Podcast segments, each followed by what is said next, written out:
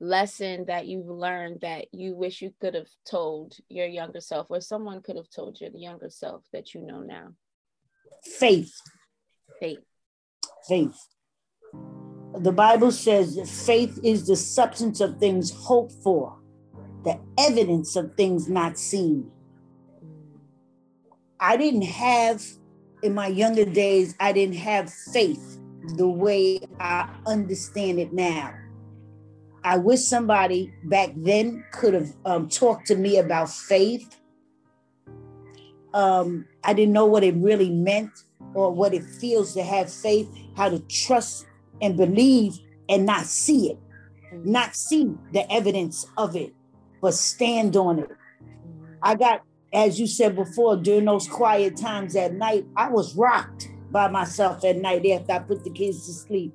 That's where I turned to drinking my beer so me, my beer, and I used to DJ. So I'm so I'm playing my music, but I was going through. But during that season, those seasons, I was medicating myself. Mm-hmm. Medicating myself.